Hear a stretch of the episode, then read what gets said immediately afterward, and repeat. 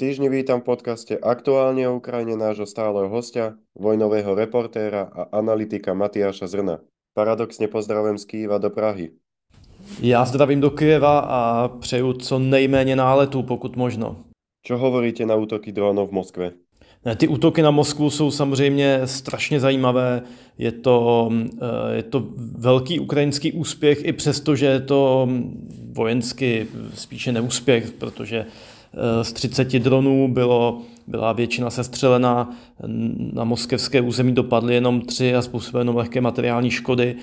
Ale ten fakt, že Eh, do hlavního města Ruské federace, 450 km od nejbližšího místa na Ukrajině, eh, do města eh, s jednou z nejhustších a nejlepších protizdušných obran už od času studené války. O Sověti měli velice kvalitní protizdušnou obranu, oni věděli, že zaostávají v letectvu za západem, takže investovali hodně jako prostředků energie do PVO, takže že tímhle s tím proniknou takhle primitivní v podstatě prostředky v takovém množství, Eh, protože i, těch, i ty další drony, to znamená, že oni byli schopni proletět několik set kilometrů, než byly před Moskvou sestřeleny, no tak to samozřejmě je otřes pro prestiž uh, Ruské federace a myslím si, že třeba to Prigožinovo video, kde mluví ještě sprostěji, sprostěji než obvykle, proklíná tam všechny ten vojenský politický establishment za neschopnost, tak do značné míry, uh, do značné míry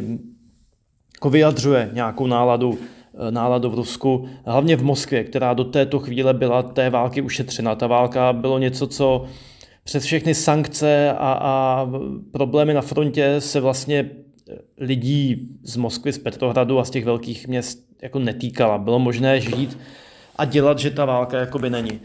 Teďka to už tak úplně možné není, pokud rakety protizdušné obrany jsou odpalovány z moskevských ulic, pokud létají drony ve vzduchu, tak i když to teďová většina obyvatel Moskvy ani nezaregistrovala, Moskva je obrovská metropole, to je, já nevím kolik, 12 milionů obyvatel, tak eh, samozřejmě se to šíří po sociálních sítích. Eh, vlastně to netají ani ruská média, která to přiznávají, že se to stalo, označují za teroristický útok, tak eh, to je něco, co samozřejmě podkopává důvěru v Eh, ruské vedení Vladimíra Putina. A to je to nejpodstatnější, protože v Rusku, a opakujeme si to tady pravidelně, neodpouští se jedna jediná věc a to je porážka.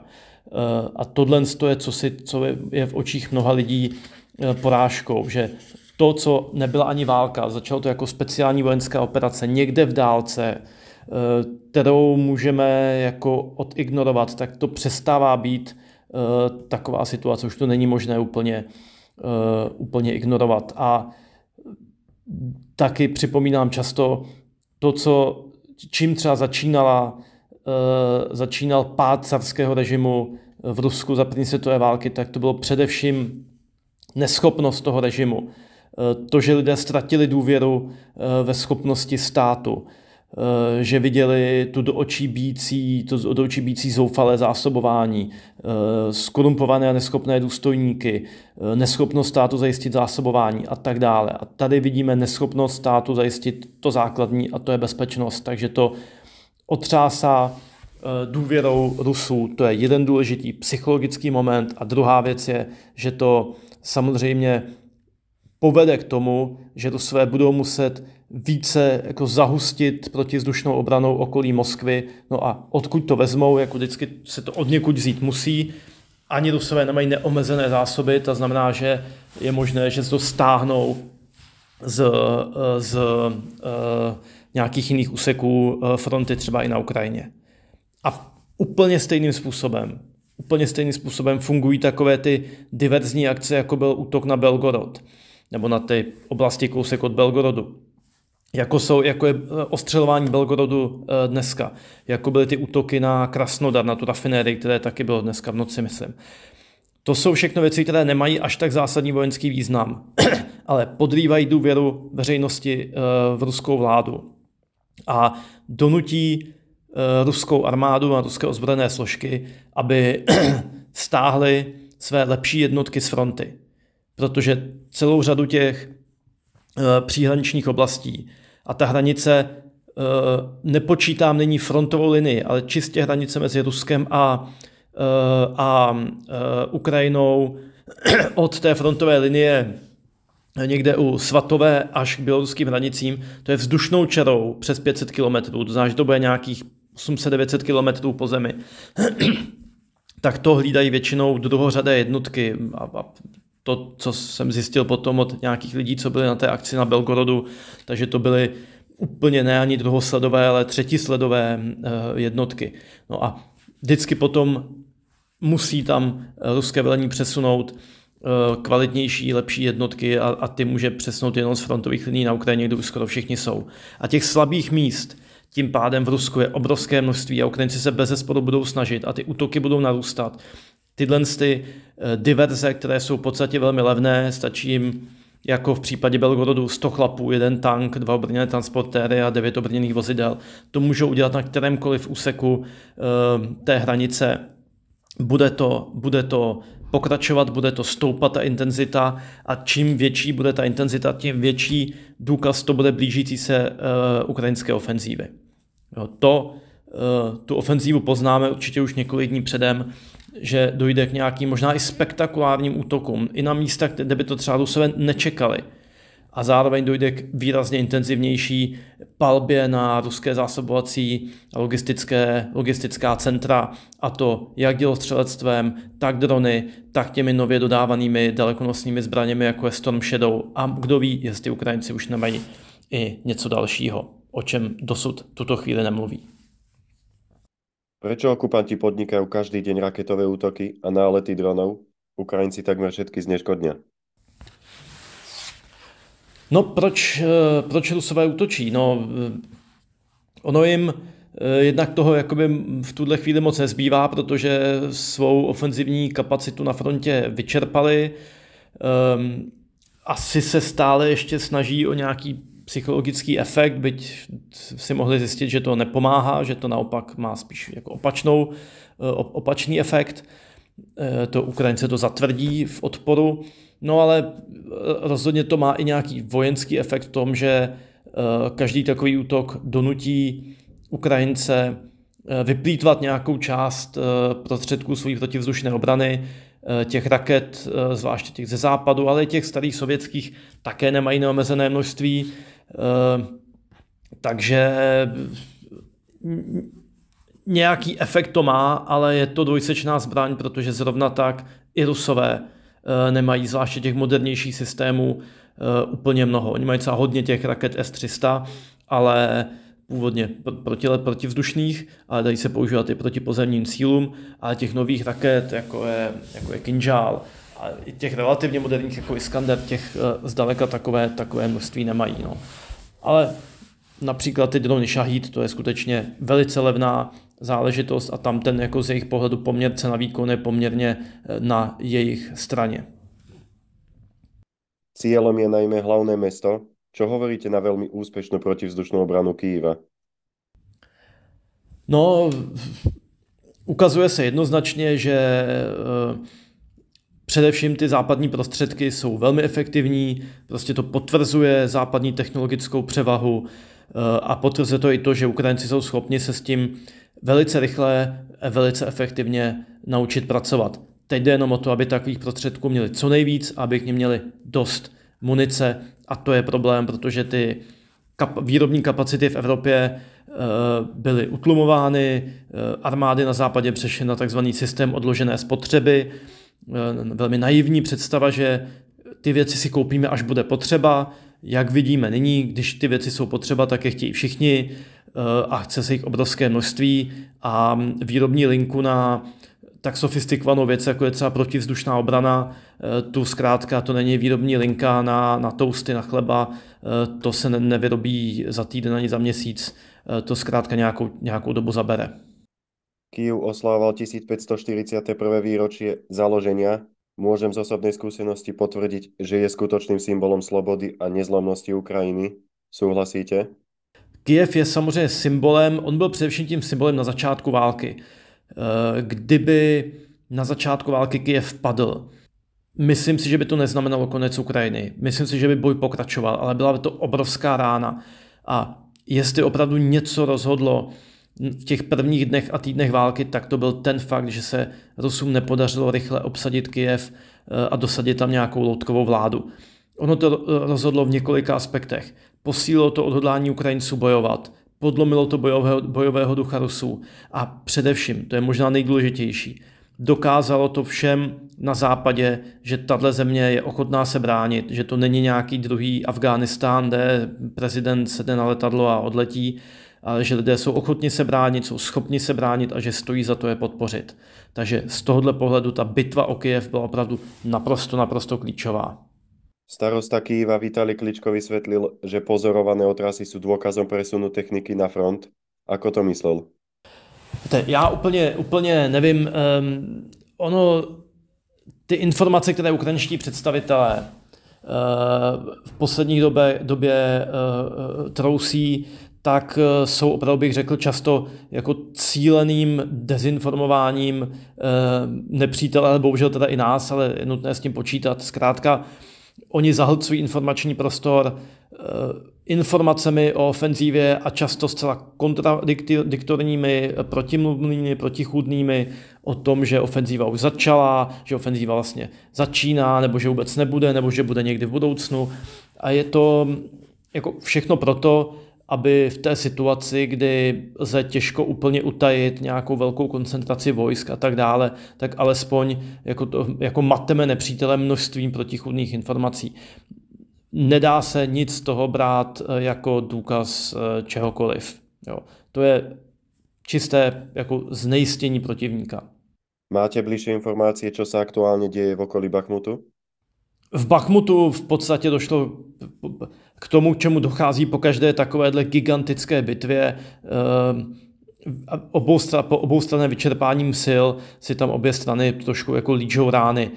Eh, Ukrajinci hned po, hned po ústupu z Bachmutu, řekněme, vylepšili své pozice eh, tak, aby ubránili, aby mohli bránit ten zbytek té oblasti, bránili dalšímu postupu Rusů, to se jim podařilo, to jsou zcela vyčerpáni, ty nejsou v tuto chvíli schopni nějaké, nějakých ofenzivních operací a Ukrajinci asi nehodlají plítvat dalšími silami na nějaké, jako, nechtějí kopírovat ten, tu ruskou taktiku, plítvat silami na to, aby někde postoupili o 100 nebo 200 metrů a obsadili dalších pár domů nebo, nebo jednu nebo dvě ulice.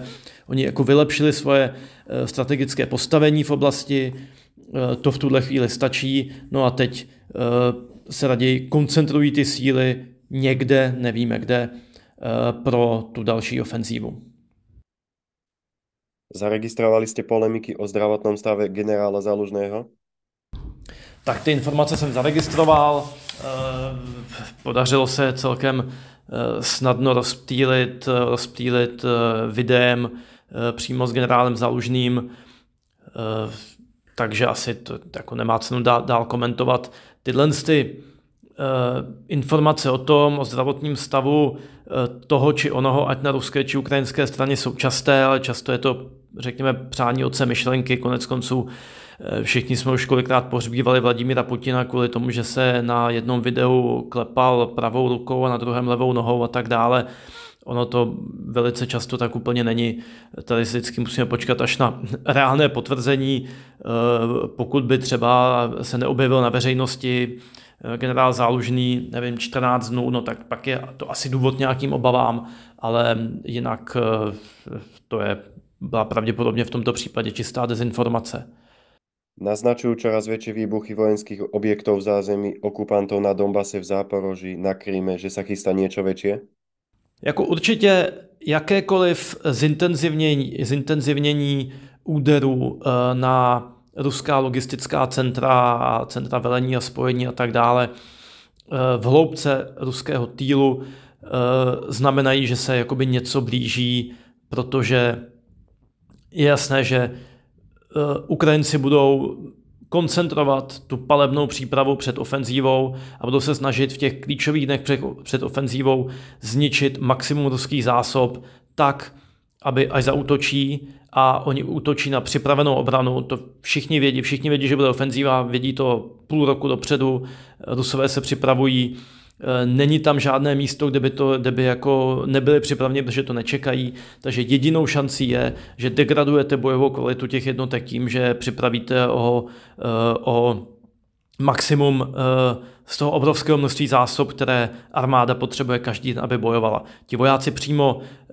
v první linii prostě sebou mají u sebe nějaké množství materiálu, dělostřelectvo, což je klíčová záležitost, které je třeba 10 kilometrů za první linií, no tak taky má jenom omezené množství munice přímo u sebe a závisí na pravidelných dodávkách. To znamená, že pokud se Ukrajincům podaří zničit sklady, které jsou třeba 100 km za frontou, odkud se potom nákladákama vozí eh, k těm kanónům, no tak to je něco, co v případě jejich ofenzívy jim umožní jako výrazně snaží postup eh, přes ruské linie. To je naprosto klíčová záležitost.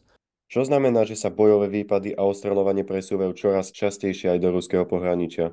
Ano, to je přesně to, o čem jsem mluvil už na začátku. Blížící se ofenzívu poznáme podle zvyšujícího se tempa a množství a rozsahu těch diverzí do ruského pohraničí a útoků přímo uh, na území Ruské federace ale i v ruském týlu eh, na okupované Ukrajině.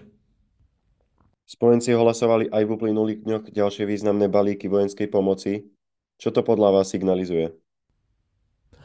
No tak ukazuje to, ukazuje to naštěstí, že Západ pokračuje v té pomoci, že věří, že to má smysl, že věří eh, v ukrajinský úspěch a že ty řeči o tom, že bude pokračovat v pomoci tak dlouho, jak to bude potřeba, takže nebyly pouze frází, ale, ale že je to realita.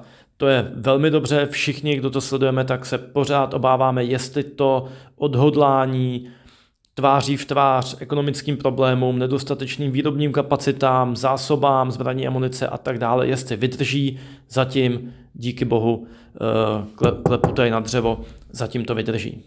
Na Ukrajinu sa vracajú početné jednotky po absolvovaní výcviku v krajinách NATO. Sú podľa vás Ukrajinci už nachystaní na väčšie oslobodzovacie akcie? Eh, vracejí se jednotky z výcviku, eh, stejně tak dochází k výcviku přímo na Ukrajině. No, uh, jestli jsou přichystaní, no tak uh, to je pořád takové, jestli ta sklenice je poloplná nebo poloprázdná. Ano, jsou nějak vycvičeni, určitě lépe než celá řada jednotek, které už třeba na frontě um, na frontu přicházela v těch minulých měsících do toho masomlínku na maso u Bachmutu. Uh, Ukrajinci se snaží je vycvičit co nejlépe, protože budou útočit, budou útočit proti připravenému nepříteli, připravené obraně, proti nepříteli, který je očekává. Takže to je opravdu mistrovství vojenské něco takového, uh, něco takového uh, zvládnout, ale rozhodně, to ne, rozhodně se nejedná o nějak dokonale vycvičené jednotky, něco stylu třeba Eh, americké armády během operace Pouštní bouře, která jako pronikla během 48 hodin eh, do hm, x set kilometrové hloubky irácké obrany a zcela hm, jako, a rozhodla tu válku během, během dvou dnů. To si musíme přiznat, že takovou úroveň výcviku a jak jednotlivých vojáků, tak se cvičenosti jednotlivých útvarů, tak schopnosti ovládat bojovou techniku, toho nedosáhnete Eh, za týdny, toho nedosáhnete za měsíce, toho dosáhnete po letech tvrdého výcviku a skoro bych řekl, že je to i důsledek jako desetiletí nějaké institucionální kultury, eh, které ta či ona armáda má. To se zkrátka nestihne tak rychle. I když válka hodně věcí urychlí, tak tohle je opravdu to je, to je mistrovství Eh, něco takového dokázat, eh, uřídit to, skoordinovat, aby v každou chvíli každý věděl, co má dělat, byl na tom správném místě, kde má být. Takhle bohužel ukrajinská armáda úplně nefunguje. Musíme být připraveni na to, že ta ofenzíva nebude řez eh, jaksi nožem do másla, že to bude trhnout, že to bude, že to bude přinášet velké ztráty, ale musíme doufat, že i tak s pomocí především jako západní eh, informací zpravodajských a západní technologické převahy a samozřejmě i odhodlání a vojenského umu ukrajinských vojáků se to nakonec podaří. Děkuji vám jako vždy za zajímavé postrehy. Do počutia na budouce. Sláva Ukrajině. Díky, herojám sláva. Budu se těšit opět za týden.